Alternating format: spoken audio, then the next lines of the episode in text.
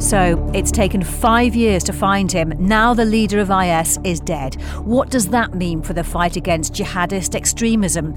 Britain prepares for a Christmas election, but will defence even get a look in?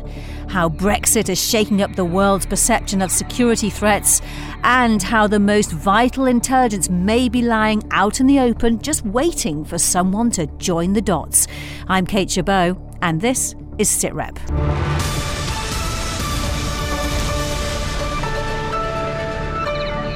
He controlled a caliphate that at one stage had 8 million people living under its brutal rule. In his name, terrorist attacks around the world claimed hundreds of lives.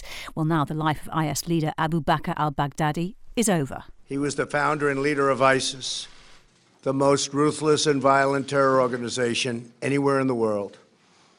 The United States has been searching for Baghdadi for many years. Capturing or killing Baghdadi has been the top national security priority of my administration. Donald Trump went into extraordinary detail in a televised announcement on Sunday morning. He died after running into a dead end tunnel, whimpering and crying and screaming all the way. The thug who tried so hard to intimidate others spent his last moments in utter fear in total panic and dread, terrified of the American forces bearing down on him. Well, US commandos hunted down Baghdadi reportedly because of a mole inside the IS leader's inner circle, cultivated by the Kurdish fighters Mr. Trump had abandoned by pulling US troops out of Syria. So, what does this mean for the region and for the fight against extremist ideology? Well, let's speak to Fawaz Gerges, Professor of International Relations at the London School of Economics and Political Science. Hello to you today. It's five years since Baghdadi declared his caliphate. Western attention has been very much focused on defeating IS, so a very significant moment. Well, I think it's it's a significant moment uh, in the short term and mid term. Uh, the killing of Baghdadi uh, basically represents a hard blow to the organization because he was the emir of ISIS. And the emir of ISIS, the leader of ISIS, he was the spiritual leader and also the commander uh, in chief. He presented, he provided inspiration, he provided motivation, he, provide, he provided also overall uh, direction to the organization. But I think we should not really start penning the obituary of ISIS. Uh, ISIS continues to be very resilient, uh, very potent ideology. It has tens of thousands of active combatants in Syria and Iraq, in Libya and Afghanistan and beyond. It has already restructured its organization. Uh, decision making has basically been now uh, given to regional commanders. So even though uh, the exit of Abu Bakr al-Baghdadi is a very important moment. I think we will be kidding ourselves if we see that this is the end of ISIS or basically the end of the fight against ISIS. Indeed, many comparisons have been made to the killing of Osama bin Laden eight years ago. Al Qaeda survived him, but it did change under new leadership. Uh, how and how can that compare to IS, do you think? You know, I, people keep talking about Al Qaeda and ISIS. Let me just give you, your own listeners, a glimpse of the differences as opposed to the similarities. Even though both Al Qaeda and ISIS share a similar worldview in terms of the use of violence, in terms of their ideological uh, totalitarian vision, in terms of their uh, goal, uh, ideal goal to bring about an Islamic State but even at the height of its power, Al Qaeda um, in 2001, uh, when it attacked the United States, Al Qaeda never numbered more than 1,000 combatants. And these numbers, according to American intelligence sources, uh, even though, I mean, even now, after the defeat, the dismantling of the caliphate a year ago, uh, ISIS still has about 15,000 active fighters just in Iraq and Syria. Mm. This tells you about, and also you mentioned, you're absolutely correct, at the height of its power, Al Qaeda basically controlled the lives of almost 8, 9 million people. It controlled a country as big as the United Kingdom. There are major differences, uh, operational differences, as opposed to just ideological differences. Mm, well, also with us is our defence analyst, Christopher Lee. Christopher, for all the justified praise for those involved in that operation, it did take several years to track al Baghdadi down. It did, because you have to put it into look at it in two ways. One is your your operational ambition, your policy. Is this your policy? This is what you put your effort into. This is what you task your intelligence gathering systems and also the mm, sort of people which set up an operation to do this. Is that what is a major task? Second part of it is to know where to go. Um, and it is interesting. The only connection I've always thought with Al Qaeda and what was going on here was the fact that you needed, and all organizations need, an informer. Mm. They need an inside uh, line that you can trust because you'll hear all sorts of things. You put up $10 million reward money, you'll hear all sorts of stories. But eventually you get somebody you can hear the story, you can uh, confirm the story, uh, and eventually you can follow them and eventually get to the point of trust. And that's where we reached here, exactly as we did, uh, the same way as we reached that with Al Qaeda. Well, we're also joined today by F- Professor Michael Clarke, a former Director General of the Royal United Services Institute. Uh, Michael, uh, Baghdadi was hiding in Idlib, where rival groups linked to Al Qaeda are dominant. Um, why would he be there exactly? Because there is a suggestion that he was trying to perhaps, or a fear that he was trying to renegotiate some kind of new deal between IS and Al Qaeda. Is that a possibility or spurious thinking? Well, it's a it's certainly a possibility because uh, I take what Fawaz says that uh, the, there is a big difference between IS and, and Al Qaeda in lots of ways, but there was a lot of comment recently that actually that IS might be trying to, as it were, fold back into some of the structures of Al Qaeda. And remember, Al Qaeda have never gone away, although they've been overshadowed by IS in recent years. They certainly have very strong roots. And I think the other reason for um, him being in Idlib was probably because it seemed least likely. It was just as, as Osama bin Laden hid in Abbottabad, which is uh, very close to uh, the uh, Pakistani army base in that area. So it, it made a sort of perverse sense for al Baghdadi to actually hide around Idlib, where he would be technically with some of his enemies. Um, that actually was not such a daft thing to do. Mm. Um, and there is this question about where does IS you know, does it still stand in, on its own ideological feet? And I think it probably does. And what is its future relationship with Al Qaeda? Because these are two branches of the same essential ideological fervor, but expressed in rather different ways. And I think that's something that we've got to confront in the coming months, probably, and, and certainly years. But I think we may have to confront it sooner rather than later, because it's quite likely there will be an uptick in terrorist activity directed at the West. Fawaz Gerges, uh, intelligence sources say they may not have been able to corner Baghdadi. Well, they wouldn't without the help of this informant. Apparently, even oversaw construction of the safe house. Um, this relationship had to be cultivated by Kurdish fighters in Syria who were abandoned by the US. Uh, the timing of this is incredible. Apparently, Donald Trump even knew that they were on the on his case when he decided to pull out those US forces. Well, I mean, we keep talking about really the future of ISIS and where ISIS will go from here after the killing uh, Baghdadi.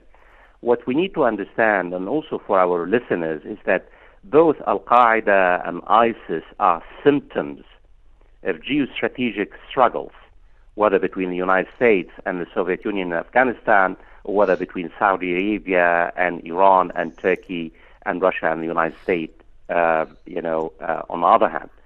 So the fact is, in fact, what we are witnessing now is intensification of the geostrategic struggles in the Middle East itself. And this is really where ISIS and Al Qaeda are both nourished. And what President Trump has done in the past few months is to pour gasoline on a raging fire by throwing the Kurds under the bus, by providing President Putin with a major gift, making President Putin now the kingmaker in Syria and by also greenlighting the uh, Turkish attack in Syria, he basically uh, uh, uh, unsettled the geostrategic architecture in the region. And this plays into the hands of the regional powers and also gives both Al Qaeda and ISIS basically space to stand up and increase uh, that attacks both in Syria and Iraq and beyond. But in that light, then, how do you see the killing of Baghdadi fitting into that? Well, I, I mean, I mean, I can imagine. I could imagine that just before he was killed, al-Baghdadi, he and his lieutenants were very busy trying to really position themselves for the morning after to increase their attacks in Iraq and Syria. Because remember, you still have, according to American intelligence services and Western intelligence services, about between 10,000 and 15,000 uh, fighters.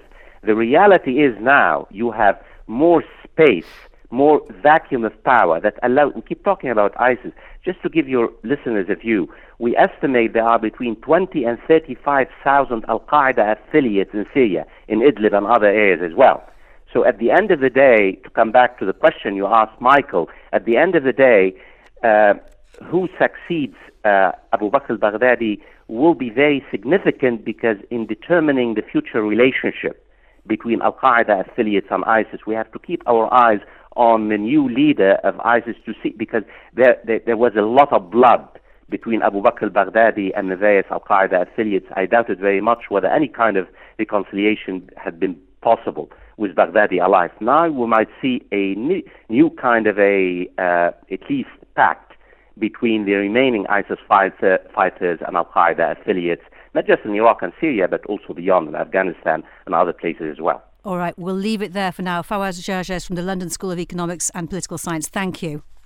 Sit Rep with Kate Still to come, how Brexit's complicated the security challenges facing Britain and the wider world. Plus, does the army really grasp the new world of information warfare? I think they understand that it's important. I'd be surprised if they are as dynamic or being dynamic enough in order to keep abreast of everything that's happening. Now, everyone has gone through the awkward experience of getting an unwanted Christmas present. Well, this year, it's a general election. After months of deadlock, the country will go to the polls on Thursday, December the 12th, the first December election in close to a century. Inevitably, Brexit will dominate, but what about the defence issues that could arise during the campaign? Well, earlier I spoke to Lucy Fisher, defence correspondent at The Times, who told me that while defence may struggle to be heard in the campaign, the Conservatives in particular will view it as a vote winner. I think what we're going to see is him looking to talk about his pitch post Brexit. Obviously, um, the, the, core message he'll be projecting is that he can bring the UK out of the European Union. But he'll also look to pivot to talk about what happens next for the country. And I think, you know, we heard in the Queen's speech, he talked about space in, uh, as an area of investment for his government in the future. I think that that helps position him as a sort of science embracing, forward looking modernizer um, against Jeremy Corbyn, who I think we can expect him to paint as a sort of 20th century politician with 20th century solutions to the challenges that the country faces. Having said that, on defence, there are weak spots. The delayed legislation to protect veterans from historic legal ac- action and issues around personnel numbers in the forces as well. I think that, that that's absolutely right, you know, and it was central to Boris Johnson's Tory leadership campaign. You know, he signed this written vow to end unfair trials of people who served Queen and country, uh, both in Northern Ireland and overseas. And, uh, you know, he's been in post for several months now. And the Brexit drama just means that very little bandwidth has been able to be devoted to sorting out this problem, which I personally think um, is an issue for him. I think that the British public feel that the way that many veterans have been treated and the threat looming over um, many hundreds with the reinvestigation of unsolved murders in Northern Ireland is just not cricket for people who put themselves, um, you know, in the line of fire, um, you know, for their country. What about Labour? That they've talked about a fair deal on pay for the military, but Jeremy Corbyn still perceived by some to have a bit of a credibility problem when it comes to defence. That's right. Um, I think we saw in, in 2017 um, that some of his uh, shadow cabinet colleagues just about persuaded him successfully to um, to include uh, in the Labour manifesto pledges to retain two percent of GDP on defence spending, to commit to NATO membership, and to commit to Trident. However, those pledges um, during that last campaign were somewhat undermined by the impression of ambivalence that he gave in, in interviews with the media. So, while I think we can expect to see the Labour Party kind of make those commitments to defence again, I think Jeremy Corbyn's heart, you know, as a former chairman of Stop the War, who's had um, quite unorthodox views on defence and national security in the past, I think it will, remains to be seen how much the public trust him on those fronts. And the Lib Dems, uh, they're likely to put something on restricting arms sales in their manifesto, aren't they? Yes, that's their big that's their big theme um, in, in this area. You know, they um, are very concerned about um, the, what's happened with Saudi Arabia and the use potentially of British arms in the Yemen conflict. Um, I think also questions to be asked uh, about the, the sale of um, from Britain of um, phosphorus products to Turkey amid growing um, suggestions that the Turks uh, may have been behind what looked to be white phosphorus attacks directed at people in northeast Syria. So I think that they will really stress that humanitarian cause. Otherwise, not a terribly strong suit for the Lib Dems to really get onto. I think that they will try and uh, remain outside that territory. Yes, and the SNP, we often hear them talking about uh, shipbuilding, uh, issues like that. Given the number of defence assets in Scotland, it is likely to be a big one for them. Well, as you say, it's always it, it, it's a it's a difficult one for the SNP. Who obviously, you know, well-worn argument against um, Trident being based there, unhappy about that. But as you point out, you know, a key employer, um, the defence industry, so they have a sort of careful line to toe north of the border. So Brexit obviously will dominate. Is, is it likely to be really looking at the small print to find anything about defence in the manifestos this time round?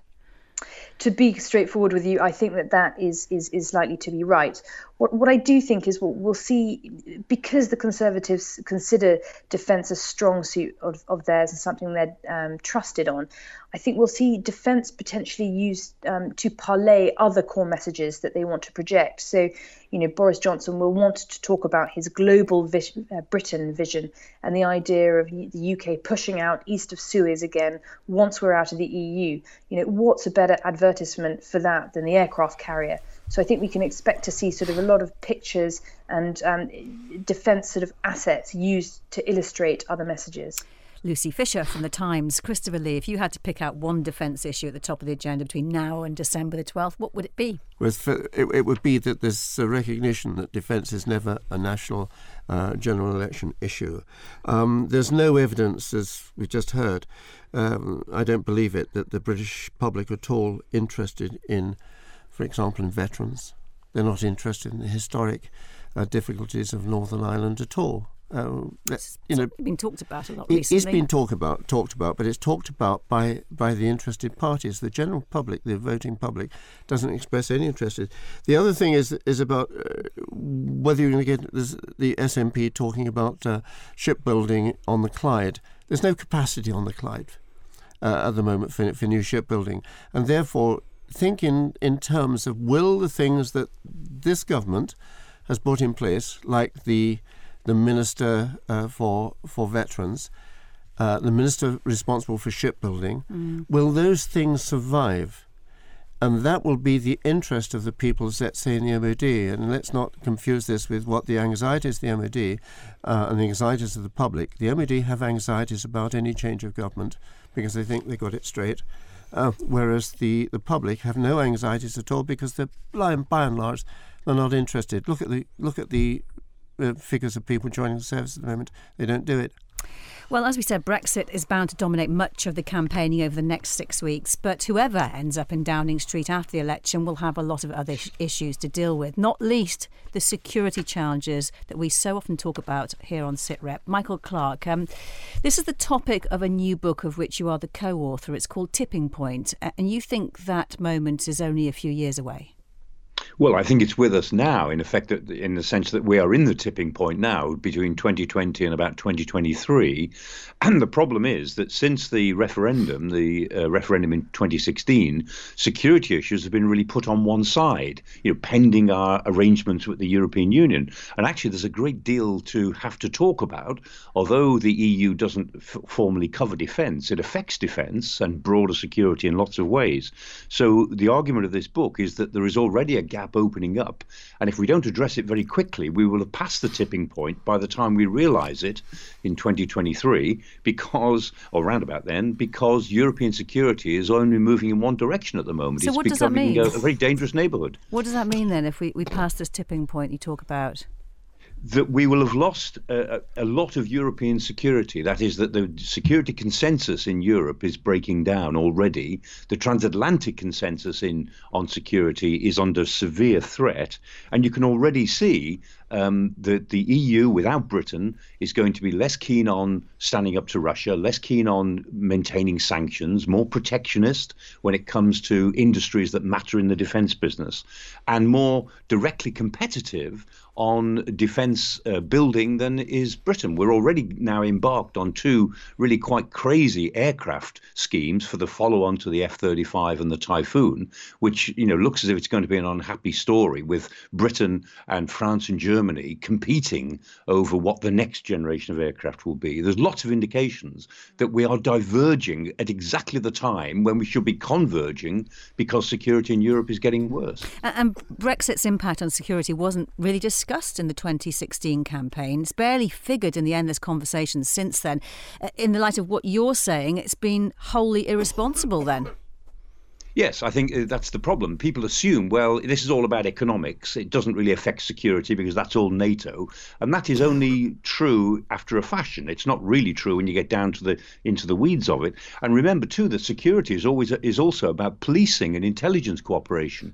And in that respect, we're in a far far more integrated environment than we expected to be in 2010 because the the growth of international organized crime is phenomenal. It's almost doubled in the last 5 years. There are more than 5,000 serious organized criminal groups operating across Europe. And we stand, we in Britain stand to lose quite a lot in the Brexit process if we lose our involvement in Europol and our involvement in the European arrest warrant and our access to the information systems, the Schengen SIS2 information system, as it's called. Uh, there are several of them, but that one alone has 80 million records that at the moment we have easy access to, daily access. And if we have to fight harder for that access, then we'll all be a bit less secure because of it. There's another side of this, uh, uh, Michael, and that is that in past years, long past years perhaps, Labour could always rely, be relied upon to produce Trident. That uh, Labour was against Trident, and then Labour became agreeable to Trident's renewal, etc.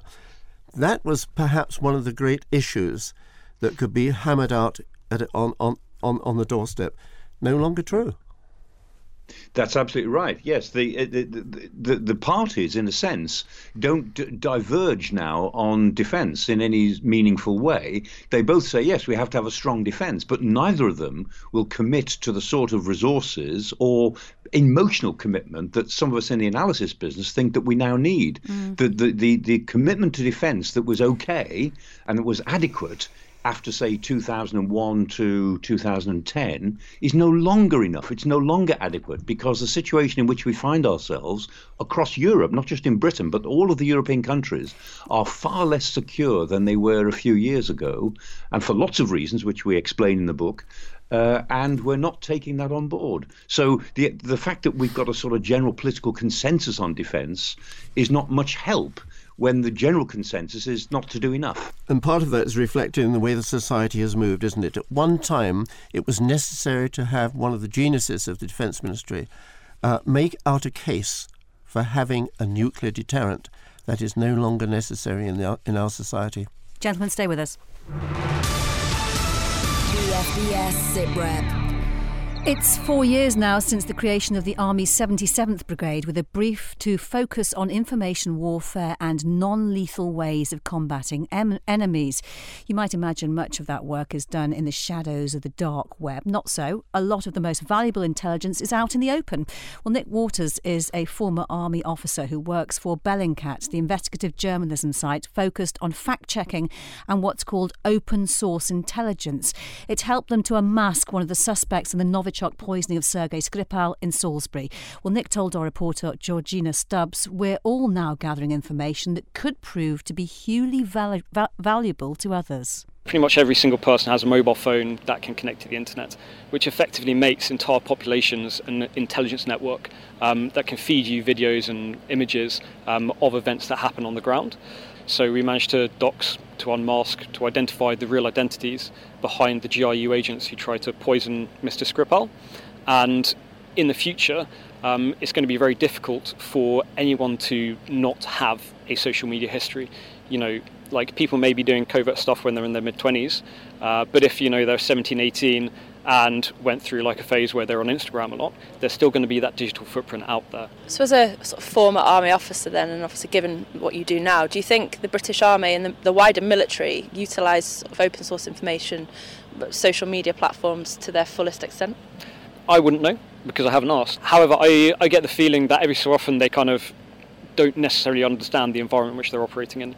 With everything in mind that you've just discussed about sort of the information environment, yeah. how, how do you think that's going to shape conflict and, and warfare and what part do you think it will play? So there are kind of two things you can pull from that. One I think is relatively beneficial, the second is not. The first one, which is I think relatively beneficial, is that people will be held to account in a much more effective way. If you think about 2003 with the invasion of Iraq, uh, you had guys taking pictures of the abusive detainees, and then you know those pictures eventually emerged in the press. Nowadays, that will happen a lot more quickly, and it will be investigated a lot more thoroughly, not only by the people who have the kind of investigatory skills, but also by normal civil society activists and well as well. And I think that is beneficial ultimately. And the second part is the negative part, which is a reaction to that. And the reaction to that is a lot more disinformation that's going to be floating around, that already is floating around in the information environment. So it's a whole change. Some stuff is beneficial, some will not be. Do you think the military have been a little slow off the mark to sort of earmark this as a potential issue or feature of future warfare? I think they understand that it's important. I mean, the creation of 77 Brigade, Information Warfare Brigade, is quite a good example of how they've identified that this is an issue. But it's a large hierarchical organisation, um, and I think any kind of changes take a while to, to go through it. I'd be surprised if they are as dynamic or being dynamic enough in order to keep abreast of everything that's happening. Nick Waters from Bellingcat. Professor Michael Clarke, um, sites like Bellingcat appear to be ahead of the game. Is it true that the official agencies sometimes are, are chasing those non official ones who seem to be better understand this world? Uh, it is often believed to be the case um, because so, I mean, intelligence chiefs now freely admit uh, in you know meetings that they conduct and dinners that some of us go to and so on that they say that about 95% of all that they need is out there in open source intelligence. Now, of course, the 5% that isn't is, is gold dust, and when you need it, nothing else will do. Mm. But the vast majority of what the intelligence services deal with now is available in open sources. Yes. But the skill, of course, is being able to gather it and interpret it. And Bellingcat, I have to say, are remarkably good at this. There are other organizations too, you know, other brands are available, but believe me, Bellingcat are, are really good. Mm. And a lot of what they've done is very helpful to British intelligence. And it would seem that um, our own Christopher Lee here has been doing some of his own research in open source. Hey, let me tell you something. Uh, there's a guy called Boris uh, who was the, who was Russia's or Soviet Union's top intelligence gatherer at the United Nations. He used to get almost all, he said, all his information, which he sent back to Moscow from a magazine called Aviation Week. Uh-huh. Not from the big stories, but he'd look at the small stories. Yeah, but what have you found out? I was well. It's a, this thing called uh, Krasnaya Zvezda, which you can read, and it's uh, it's you know r- Russian military. Uh, and there they are with the breakdown of the Sarmat, the RS 28, which is the new uh, Russian missile, which we will probably see in about two years' time in service, uh, uh ready for a test launch. And that missile is has one great advantage that we hadn't quite figured out. It can fly or it can be launched from 100,000 feet. Now that's breaking up into the atmosphere, right? 100,000 100, feet. 10 times the speed of sound, hypersonic, cannot be captured, cannot be knocked down by our own people at the moment. And there in Krasnaya Zvezda is a complete breakdown and of the that, test procedure. That was news to you? That was last night. Indeed. Open sources. How long does it take you to find that information? Well, I'm a very slow reader of Krasnaya Zvezda. what did you search though for? I mean, you just look, you're flicking through it as you do. Well, just go through it. Yeah, I was looking for you know cheap watches and things like that. Which, uh, but you always get a story like that because they're proud and to tell it, and that's the, the thing to remember The people are proud to tell you what they know. And there we'll leave it. My thanks to Christopher, Michael Clarke, and to all of this week's guests. Don't forget you can get in touch on Twitter. We're at BFBS SitRep. And while you're online, you can sign up for the podcast. I'm Kate Jabot. Thanks for listening. I'll be back same time next week. Bye bye.